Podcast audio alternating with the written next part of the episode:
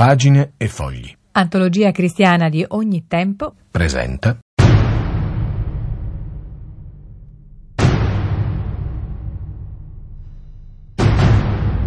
Faccia a faccia improbabili alla Radio Vaticana.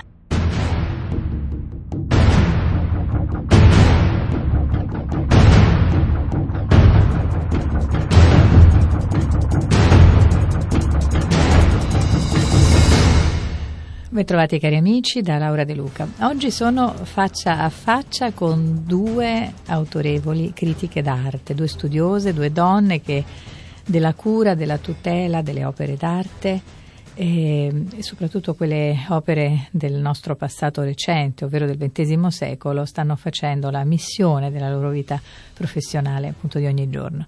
Si tratta della direttrice della collezione di arte contemporanea dei Musei Vaticani, la dottoressa Micol Forti, e della dottoressa Francesca Boschetti, sempre eh, impegnata nella collezione d'arte contemporanea dei Musei Vaticani, che è curatrice di una eh, interessantissima mostra che va a inaugurarsi martedì prossimo al braccio di Carlo Magno. La mostra è dedicata alle opere grafiche, o meglio a parte delle opere grafiche del Novecento che sono conservate appunto nei Musei Vaticani. Essere faccia a faccia con queste due studiose dunque è essere faccia a faccia con l'arte del Novecento con tanti aspetti dunque della nostra psicologia, della psicologia degli uomini e delle donne di oggi che sono fortemente eredi delle problematiche appunto del secolo scorso. Il titolo della mostra, ripeto, da martedì al braccio di Carlo Magno è I segni del sacro, le impronte del reale, la grafica del Novecento nella collezione di arte contemporanea dei Musei Vaticani. Allora inizia la curatrice Francesca Boschetti a spiegarci la bellezza di questo titolo. Allora, il titolo è, diciamo, entra esattamente nel merito eh, del materiale che presenteremo con questa mostra.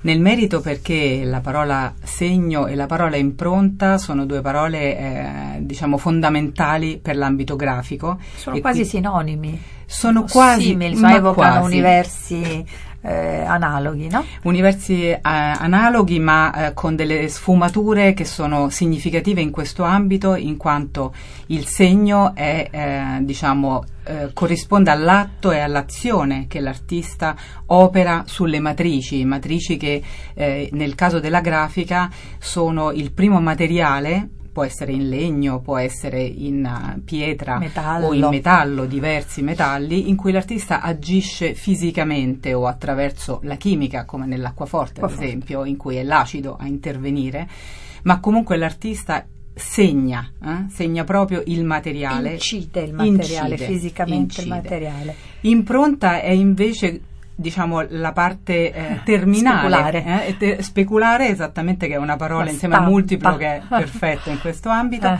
speculare ma anche eh, conclusiva del processo perché una volta che eh, le matrici saranno state incise, incise e quant'altro segnate fino ad arrivare alla definizione dell'immagine dopo essere state inchiostrate verranno devono stampate impresse, e quella è la fase in cui si imprime. Devono lasciare un'impronta, impronta viene proprio da imprimere, quindi ci ricorda il processo della stampa. Quindi esatto. siamo entrati subito nel tecnico, vero direttrice mm-hmm. Nicole Forti? Siamo entrati nel, nel, tecnico della grafica, particolarmente del Novecento, che utilizza tantissimo le, le, le, tecniche più affascinanti, insomma, e che comporta appunto un apparato tecnologico di competenze particolari particolari e al tempo stesso in dialogo, in contaminazione con gli altri linguaggi artistici. Eh, uno degli aspetti eh, uno dei grazie che, noi, eh, che noi restituiamo agli artisti del passato, in particolar modo dal Novecento fino ad oggi, eh, è che nessuno eh, di loro si è mai fossilizzato all'interno di un linguaggio, eh, ma tutti i pittori, gli scultori, i videoartisti, i fotografi, fotografi, eh, gli installatori hanno eh, viaggiato e hanno usato il, appunto, il segno, eh, la riflessione su che cosa è il primo atto atto di, eh, di, creazione dell'immagine come un campo di sperimentazione, come una, un laboratorio. E dunque si sono aperti alla contaminazione delle tecniche, tanto specialistiche da una parte, tanto aperte ad essere eh, tradite dall'altra. Quindi ci sta dicendo che il Novecento in particolare ha mostrato un'attitudine speciale degli artisti appunto verso la ricerca, verso la sperimentazione, in quanto, ho capito bene, certo. in quanto in, questo, uh, in questa attenzione appunto alla sperimentazione eh, quanta è la responsabilità proprio delle nuove tecnologie che con il Novecento e con il nuovo secolo si sono aperte agli artisti, cioè prima si dovevano accontentare del pennello, della matita, del carboncino, improvvisamente hanno avuto a disposizione, per, per non parlare degli ultimi anni, con eh, le, le, tecnologie del web, eccetera. Vi è una, una, um, una responsabilità e una potenzialità eh, immensa, sempre filtrata dalla ricerca poetica, spirituale ed estetica. Eh, siamo entrati nel tecnico e possiamo allontanarcene subito riprendendo i due termini chiave del titolo, segni e impronta, perché segni, i segni e le impronte sono anche eh, le tracce lasciate dal passato, le eredità, eh, le orme che noi eh, seguiamo, indaghiamo, rimettiamo sopra i nostri piedi. Non, i, nostri, I nostri piedi non hanno mai la stessa forma e noi cerchiamo cerchiamo di ricom- ri- ripercorrere i tragitti che quelle impronte, quei segni hanno lasciato. Eh, dunque vi è sempre la responsabilità della densità personale, della ricerca artistica come atto creativo primo, libero e potentemente responsabile. La tecnologia e le tecniche sono uh, dei, anche dei grimaldelli, anche delle, delle provocazioni, eh, delle, provocazioni delle, delle Ehm, sconfinamenti in nuovi territori che possono offrire delle grandi intuizioni, eh, ma rimangono sempre in forma di ancella eh, con eh, rispetto alla creazione Grazie artistica. per questa sottolineatura che tra l'altro ci rimanda a un altro significato, parlavamo della molteplicità, del senso multiplo di questo titolo, i segni del sacro, come non, non, non pensare anche agli indizi che, il, che, che, vengono da Dio e che eh, ognuno personalmente, attraverso la propria sensibilità, interpreta, decodifica, riceve e comprende. Eh, chi abbiamo in Mosca? Che cosa potremo eh, godere? Di che cosa potremo godere? Di che cosa potremo stupirci? Io ho già capito che insomma questo, questa mostra, Braccio di Carlo Magno, è vero, eh, esporrà dei pezzi che tradizionalmente non sono esposti nelle, negli spazi dei musei perché tracimano probabilmente no? dai, dai, vostri magazzini, eh, ma che ci faranno stupire eh, perché. Dunque, intanto eh, eh, sì, la grafica non è visibile, eh, a parte poche unità nel percorso di visita dei Musei Vaticani, per una questione prioritaria e cioè la carta non ama la luce e ha bisogno di cure speciali e di condizioni conservative molto specifiche e dedicate. Quindi non è bene che sia troppo esposta. Per cui nel percorso di visita normalmente sono visibili eh, in tutta una ventina di carte e dei nomi naturalmente più grandi. Però la collezione eh, di grafica eh, tra cui abbiamo selezionato 150 unità. E in realtà è una collezione ricchissima e eh, fra l'8 e il 900 si tratta di più di 4.000 opere. Quindi il lavoro di ricognizione ci ha consentito di fare scelte che sono sicuramente eh, state eh, mirate a scegliere i capolavori e quindi troveremo Munch, Miro, troveremo Kandinsky, Klee, eh, Morandi e Luigi Bartolini. Quindi se, cap- se capisco bene anche pezzi mai, mai esposti prima, mai, mai visti quasi anche mai esposti. Nolde, Max Ernst, eh, internazionali e spesso notissimi, molto conosciuti, ma spesso invece eh, meno noti, ma che hanno condotto una ricerca interessantissima. In questo campo della grafica. In questo, campito, eh, in questo campo della grafica, ma a volte anche come ambito, diciamo, secondario. È interessante che eh, in mostra eh, volutamente eh, le opere sono spesso accostate a pitture, sculture e quindi a disegni, ad altri materiali e ad altri linguaggi. E questo però è proprio per sottolineare due cose. La prima è l'osmosi che esiste mh? Mm, e quindi quanto la grafica diventa spesso, come diceva la dottoressa Forti, proprio un laboratorio, un luogo in cui l'artista ricerca, va alla ricerca di nuove possibilità anche linguistiche e compositive. Mh? Mm. E Artung è un altro artista che in mostra è prevalentemente un pittore, ma in realtà la sua grafica è un ambito in cui lui trova soluzioni nuove da portare pittura, in da pittura. trasferire poi in pittura. Mm. Sì. Ehm, esclusivamente stampe, dato il titolo, sta, dunque quando noi diciamo grafica in questo caso alludiamo appunto a acquaforte, diceva punta secca, serigrafie, acquatinta, litografie. So, litografie. Solo stampe o grafica include anche appunto il disegno, diceva per esempio la, la, l'appunto veloce, non so. Ah, include il disegno, include anche dei monotipi, quindi delle vere e proprie realizzazioni ad impronta con matrice, ma include appunto il dialogo con altre opere della collezione perché forse una eh, delle particolarità di questa mostra eh, che solo apparentemente è specialistica è anche far conoscere al braccio di Carlo Magno, ricordiamo perché è importante la mostra è ingresso gratuito, quindi tutti potranno entrare quando vorranno fino al 29 febbraio del 2020, eh, sarà quella di scoprire che i musei vaticani hanno anche una collezione di arte contemporanea non è molto nota che non questo, è molto nota ma che è attraversata da tutto il nostro nostro pubblico che la, che la percorre prima di entrare in Sistina,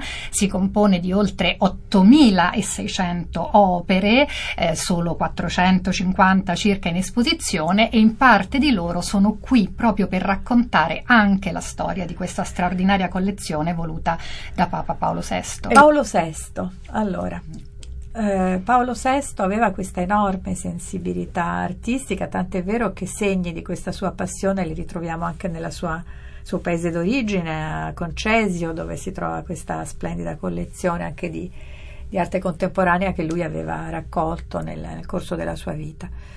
E, ehm, come non pensare a quel memorabile incontro, a quella memorabile messa con gli artisti in Sistina? Lui in quell'occasione disse delle cose molto forti, no? richiamò al, alla, alla, pace fra Chiesa e artisti senza eh, cui eh, non sarebbero stati scritti secoli di storia dell'arte no? senza questo rapporto. Però disse anche una cosa fondamentale. Disse in un passaggio, più o meno, voi siete, voi artisti, i mediatori, quasi dei sacerdoti, con quella trascendenza che tanto spaventa l'uomo contemporaneo. A parere di due studiose come voi, è ancora così. È ancora spaventosa la trascendenza e gli artisti possono ancora dare qualcosa o di nuovo si sono persi per strada.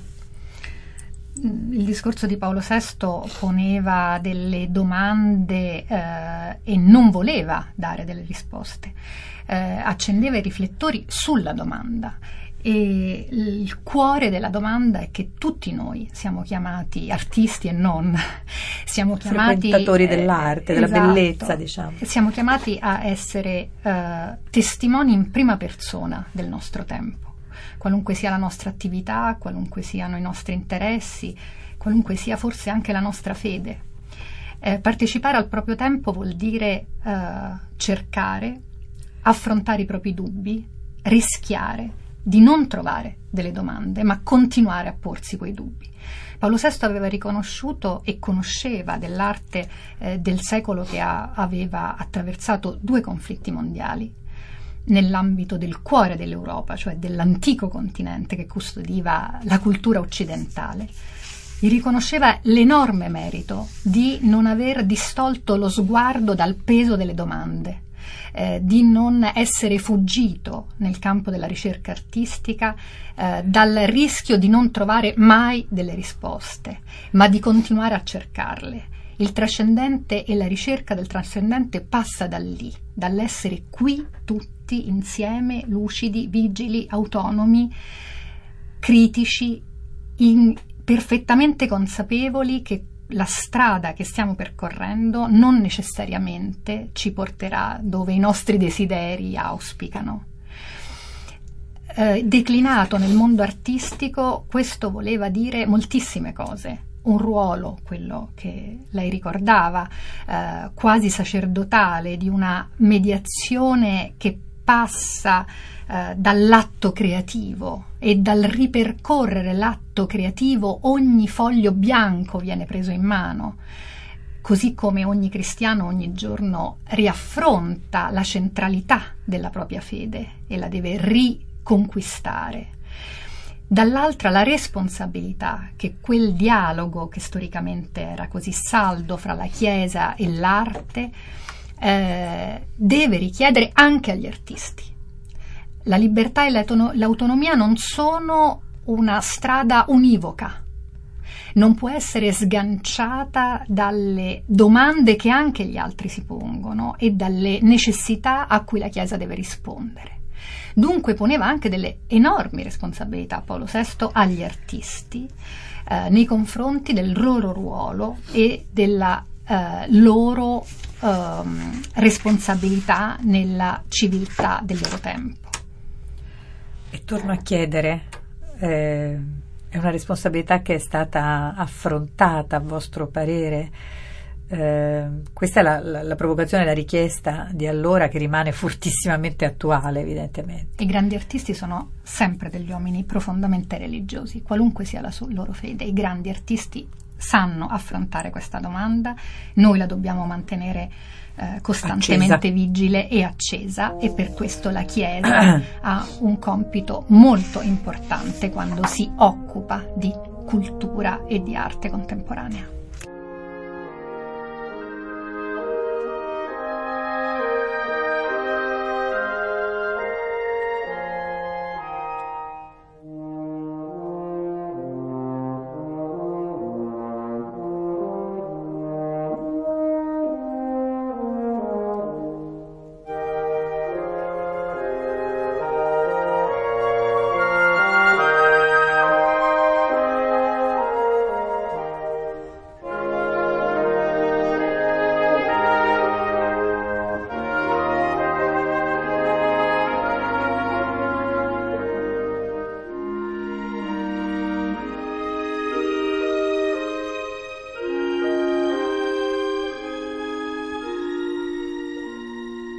La voce che sentite è della direttrice della collezione di arte contemporanea dei Musei Vaticani, Micol Forti, che, di fronte a cui sono faccia a faccia questa sera insieme a Francesca Boschetti, sempre della collezione d'arte contemporanea dei Musei Vaticani, che ha curato questa splendida mostra che va ad aprirsi martedì prossimo sulla grafica del Novecento, un tesoro nascosto dei musei stessi, sia per la grande quantità appunto dei pezzi che i musei hanno ricevuto nel corso del, eh, particolarmente per in questo caso degli ultimi decenni, sia per, eh, eh ci diceva, la, la, la, delicatezza cui questi pezzi sono, eh, devono essere tenuti e quindi la difficoltà a esporli sempre a Francesca Boschetti, appunto, che, che ha materialmente raccolto, ricercato, ordinato tutta questa massa di materiali, io vorrei chiedere, lei ha appunto accennato alla, alla, alla fragilità no, di queste opere, spesso su carta, su supporti, insomma, fragili,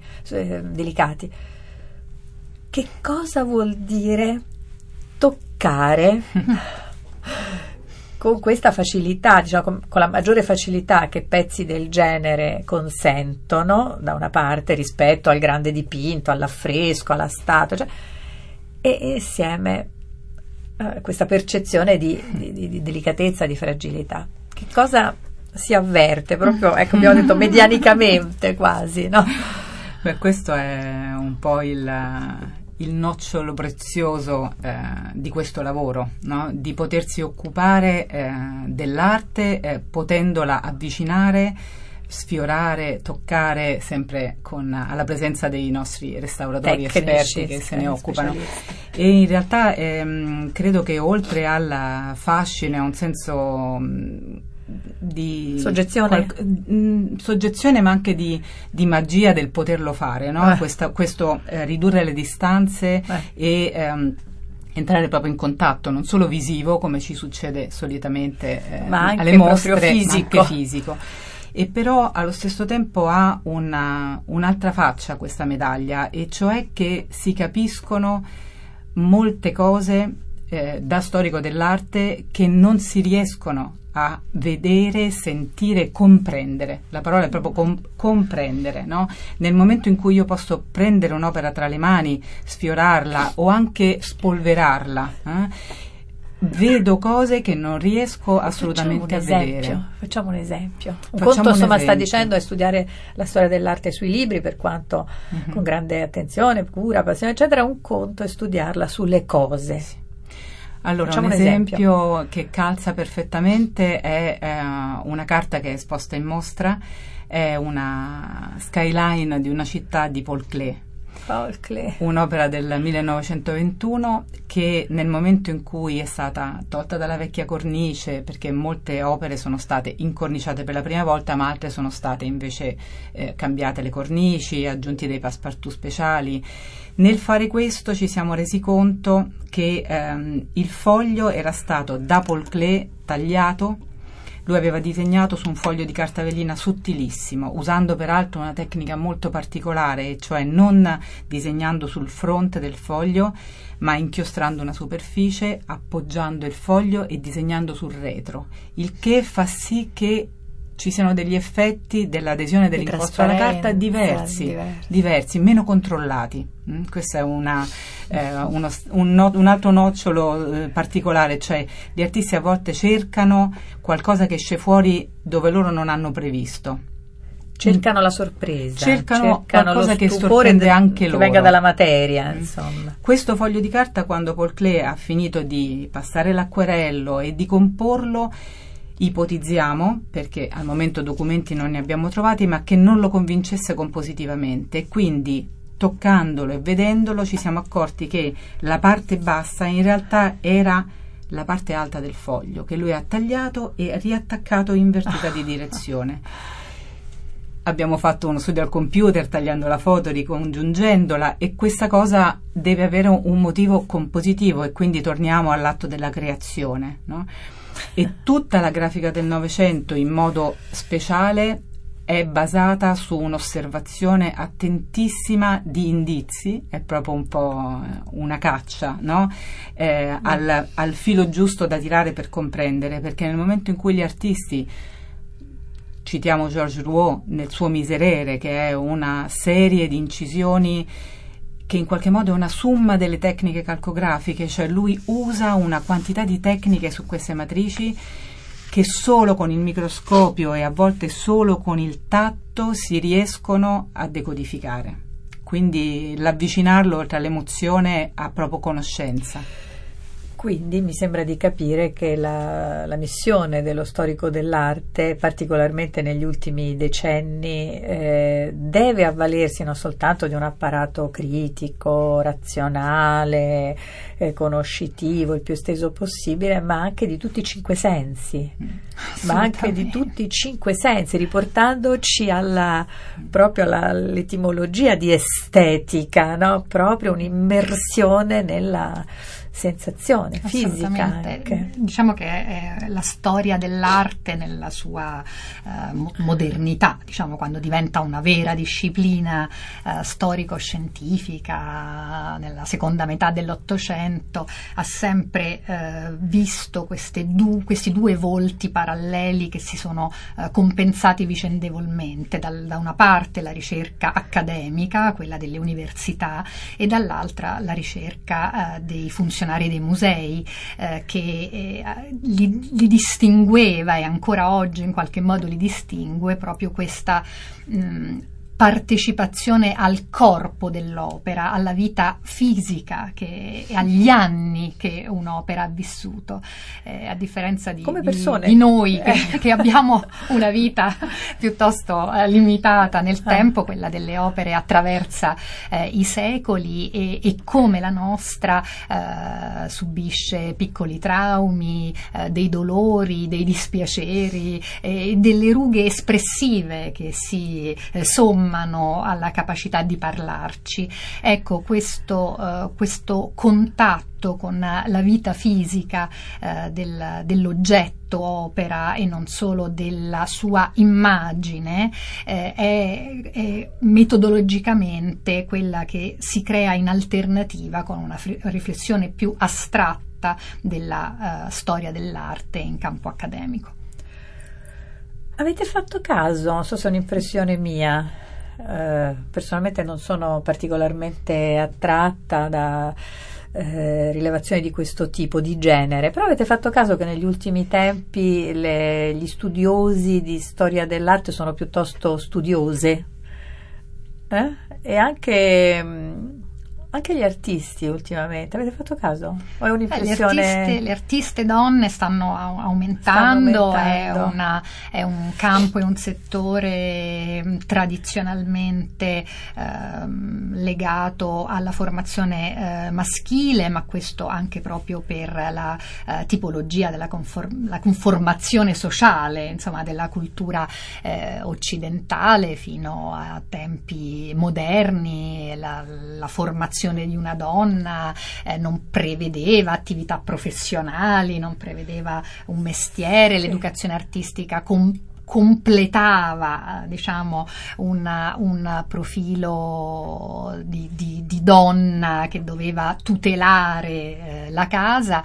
Eh, con l'evoluzione sociale questo è cambiato è uno dei percorsi sta cambiando è uno dei percorsi in salita che le, che le donne stanno facendo anche perché ricordiamo che il mestiere artistico è un mestiere estremamente complesso. Può essere anche molto faticoso. Molto faticoso e molto rischioso anche da un punto di vista economico, è molto complesso mantenersi facendo, eh, facendo gli artisti. Sulla storia dell'arte è, una, è un percorso è già, iniziato, è già, iniziato, già da, più, da più tempo, eh, ma è sicuramente molto, molto importante che ci sia una copartecipazione, una copresenza, perché anche le metodologie di approccio di uno stesso artista e di uno sì. stesso stesso problema sono diverse da uno studioso eh, uomo, da uno studioso sì, donna. No, mi è venuto in mente, eh, ascoltando il tipo di, di, di approccio così fisico, appunto, così prudente, così rispettoso sui materiali che descriveva la dottoressa Boschetti, e che mi faceva quasi pensare a un'altra professione tipicamente, tradizionalmente o preferibilmente femminile, quella proprio infermieristica, no? Beh, Quindi lavoratore l'approccio a un corpo fisico, no? Per cui che va trattato con una certa delicatezza, certo. con una certa attenzione, Cura. rispetto, prudenza. Ehm, torno al titolo di questa, ehm, di questa, mostra, i segni del sacro, le impronte del reale. Ci è stato spiegato al principio di questa conversazione, per chi avesse perso appunto l'esordio, che oltre ad essere un bel titolo che a me aveva impressionato, indipendentemente da allusioni tecniche eh, su un piano così quasi letterario, c'è un espresso riferimento proprio ai procedimenti di stampa. I segni alludono, i segni del sacro alludono all'incisione che l'artista pone sul materiale di partenza, le impronte del reale alla fase finale di molte di queste opere di grafica, ovvero la pressione, la stampa su carta o su altri materiali. Ehm, Inevitabile quindi il confronto e il rapporto con la materia. L'artista e la materia è uno dei momenti chiave evidentemente della formazione artistica. E che segreti, ho fatto l'esempio di Klee che lottava con questo acquerello, con questa carta velina, eccetera. Che eh, segreti, che ulteriori indizi, utilizzo un ulteriore sinonimo di segni, impronte, cioè, che ulteriori indizi per quanto riguarda l'arte del Novecento possiamo trarre, potremmo trarre da questa, da questa visita, dalla visita a questa mostra? Voglio dire, il rapporto dell'artista più vicino a noi nel tempo con la materia si è mh, mm, arricchito, si è reso più ardito, eh, è diventato una sfida maggiore o al contrario c'è stato un arretramento, c'è stato un, appunto un concentrarsi magari maggiormente sulle tecniche, eh, mm. anche perché in questo secolo, nel XX, anche il concetto di materia è molto cambiato, la scienza ci dice che la materia è molto meno solida, no? tangibile. Ecco. Ci sono indizi in questo senso da parte del, degli artisti di, del XX? Ma nell'ambito specifico di cui questa mostra si occupa, eh, sicuramente l'indizio è di una aderenza e di una relazione costante da parte dell'artista e anche di scoperta rispetto alla materia e ai materiali. N- nella grafica la tecnica e la materia hanno delle aree di accavallamento quasi totali certo. e eh, il fatto di eh, partire da tecniche che hanno una tradizione eh, rinascimentale e eh, in qualche modo eh, riadattarle alle proprie esigenze espressive anche integrandole con materiali che all'origine eh, della ehm, messa a punto della tecnica diciamo tradizionale non esistevano e fa sì che ehm, l'artista sia obbligato in qualche modo ad instaurare una vera, ehm, un vero dialogo con la materia e con le materie. E quindi questo avviene per, maggiormente quindi nei, nei, tempi vicini a noi evidentemente avviene maggiormente perché eh, la materia diventa eh, da una parte un medium è un medium che nel suo incontro e quindi nell'incontro fra diverse materie può dare risultati nuovi, innovativi, può suggerire può a sua sorprendere. volta, può sorprendere ma anche suggerire, non è solo una sì. questione, cioè sono, è, è proprio eh, un gioco di sponde. Sì, no? sì. Io, eh, l'artista in, parla con una materia sì, e la materia risponde, quello che alla fine sarà eh, la scelta dell'artista è qualcosa che è frutto di questo dialogo. Mh? E, ehm, quindi sicuramente non si è persa la relazione con la materia, anzi la materia può dare anche proprio il, eh, la possibilità di esprimere qualcosa di maggiormente rarefatto e gli esempi sono sempre qualcosa di, eh, di indicativo e voglio scegliere proprio un'artista donna eh, per fare questo esempio, Francesca Cataldi, artista napoletana che eh, ha un rapporto con la materia fisico, proprio di... Eh, e anche una scultrice. Anche scultrice, quindi fisico in senso proprio di corpo a corpo.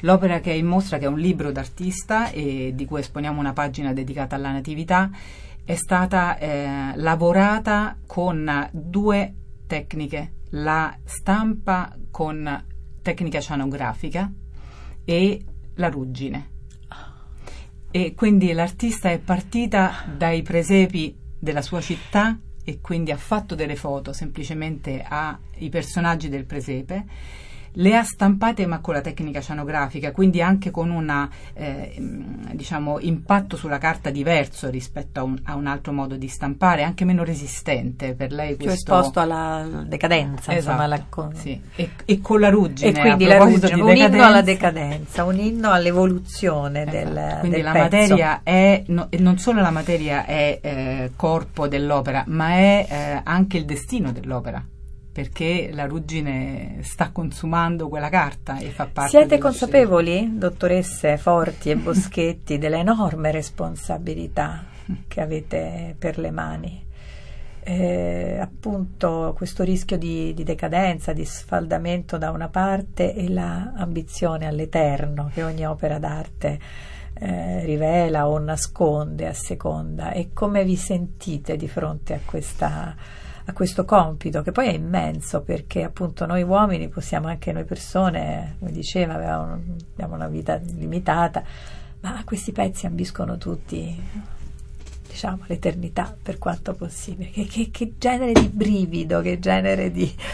Eh sono uh, punti di vista che devono convivere anche se i, i punti di partenza non, non, sempre, eh, non sempre, coincidono. Uh, spesso gli artisti contemporanei eh, hanno riflettuto sulla precarietà eh, e su una uh, temporalità limitata della presenza delle loro stesse opere nel nostro spazio eh, comune proprio per confrontarsi eh, con eh, la caducità eh, della, della, vita in senso reale, non un, il memento mori di una sì, natura morta sì, seicentesca, ma la, la vera eh, trasformazione eh, del, e perdita dell'opera attraverso una uh, materia uh, fragile. E, mh, spesso per gli artisti è anche contraddittoria questo desiderio spinta perché non sempre coincide poi con la loro speranza di, eh, del, del, fatto che le loro opere possano eh, diciamo, lasciare certo, un'impronta anche, anche, nel passato. Certo è che il punto di vista di nel chi futuro. fa nel futuro, scusa, scusatemi. Futuro. Eh, certo è che il punto di vista di chi si occupa della uh, conservazione sì. è quello quello di eh, lasciare il nostro patrimonio per le generazioni future. Tuttavia questo patrimonio eh, deve anche conservare le rughe di cui eh, parlavamo certo, prima. Rispettare le rughe. Adesso è il, l'antico insegnamento sì. di Cesare Brandi, la patina del tempo, cioè anche la possibilità dell'opera di invecchiare e di trasformarsi, in alcuni casi di perderla. Purtroppo noi stessi siamo testimoni quotidiani a causa di cause naturali, catastrofe, guerre, certo. di perdite definitive, totali. Certo, certo certo. permanenti del eh, patrimonio lasciato alla nostra umanità. Sappiamo che non tutto abbiamo conservato e non tutto conserveremo. Mm, eh, certo è che que- anche questo è un dialogo, anche questo è un percorso conoscitivo e anche questo è un modo per trovare un equilibrio e dare un senso a tutte le componenti della nostra vita. Ma io chiedevo come vi sentite voi, come donne, come persone. È un privilegio, è, un, è, sempre, è, sempre, un privilegio. Affrontare un problema è un privilegio.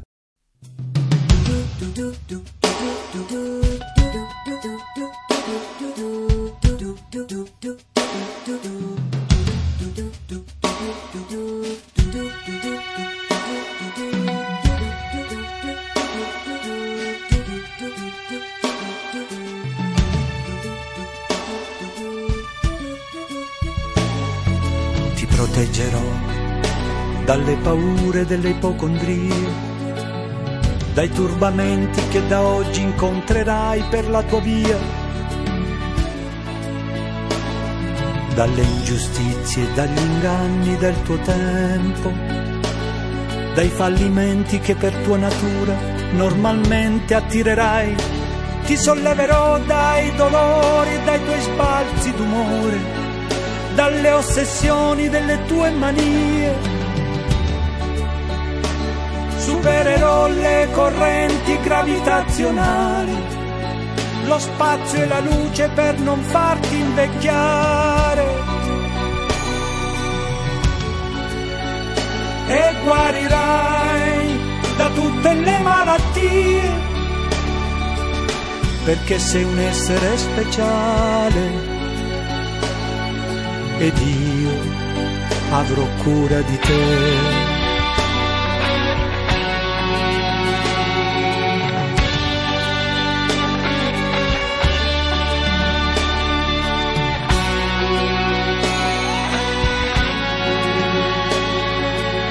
Vagavo per i campi del Tennessee, come vi ero arrivato chissà, non hai fiori bianchi per me, più veloci di aquile i miei sogni, attraversano il mare.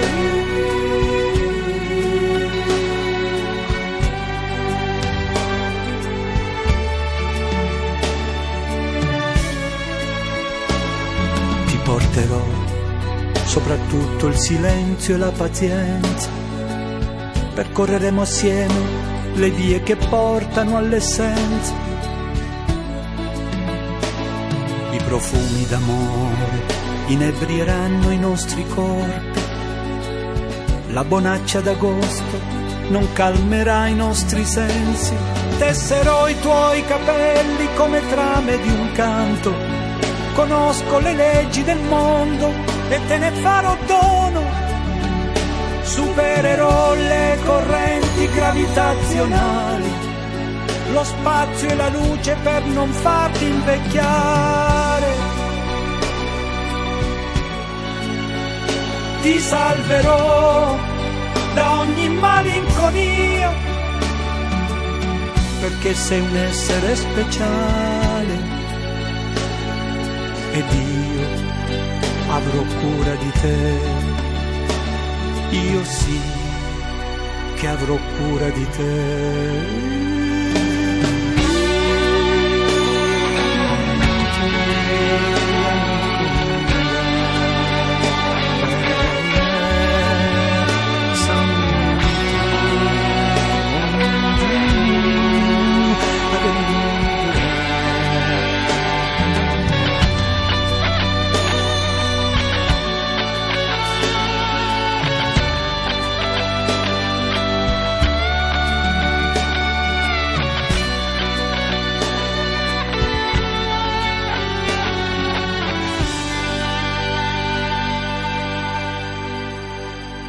Lasciamo con un grazie. A chi mm. dice grazie Francesca Boschetti?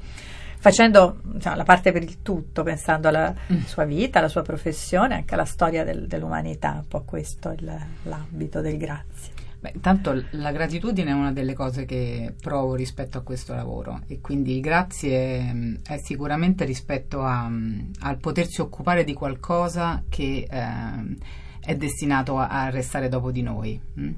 E di farlo con un'attenzione possibilmente sacerdotale appunto esatto. e sicuramente ringrazio Micol Forti e approfitto per farlo perché eh, la, il livello e la qualità del suo modo di occuparsi di questo e la passione con cui lo fa è davvero contagiosa e eh, questa sfida è stata una sfida veramente speciale anche proprio per quel contatto. E ringrazio anche la mia famiglia che viene dal, stessa, dalle stesse radici, per cui in qualche modo sono qui anche per quello. E Micol a chi dice grazie? Eh, per cosa? Per, per, tanto, per tutto, oserei dire, eh, in questo ambito e rispetto a questa, a questa esperienza. Eh, ringrazio di partecipare a una cultura con un passato così, così, così potente, così generoso, così coraggioso, così audace e di sapere che ci saranno le generazioni future e quindi un, un grazie soprattutto a loro, a quello che inventeranno, che creeranno e che custodiranno per, per i loro figli. E io ovviamente ringrazio voi, Micol Forti, direttrice della collezione d'arte contemporanea dei Musei Vaticani, e Francesca Boschetti, curatrice dei segni del sacro, le impronte del reale, la grafica del Novecento nella collezione d'arte contemporanea dei Musei Vaticani, che si inaugura martedì 10 dicembre alle 11.30 al braccio di Carlo Magno e proseguirà ingresso libero fino a fine febbraio.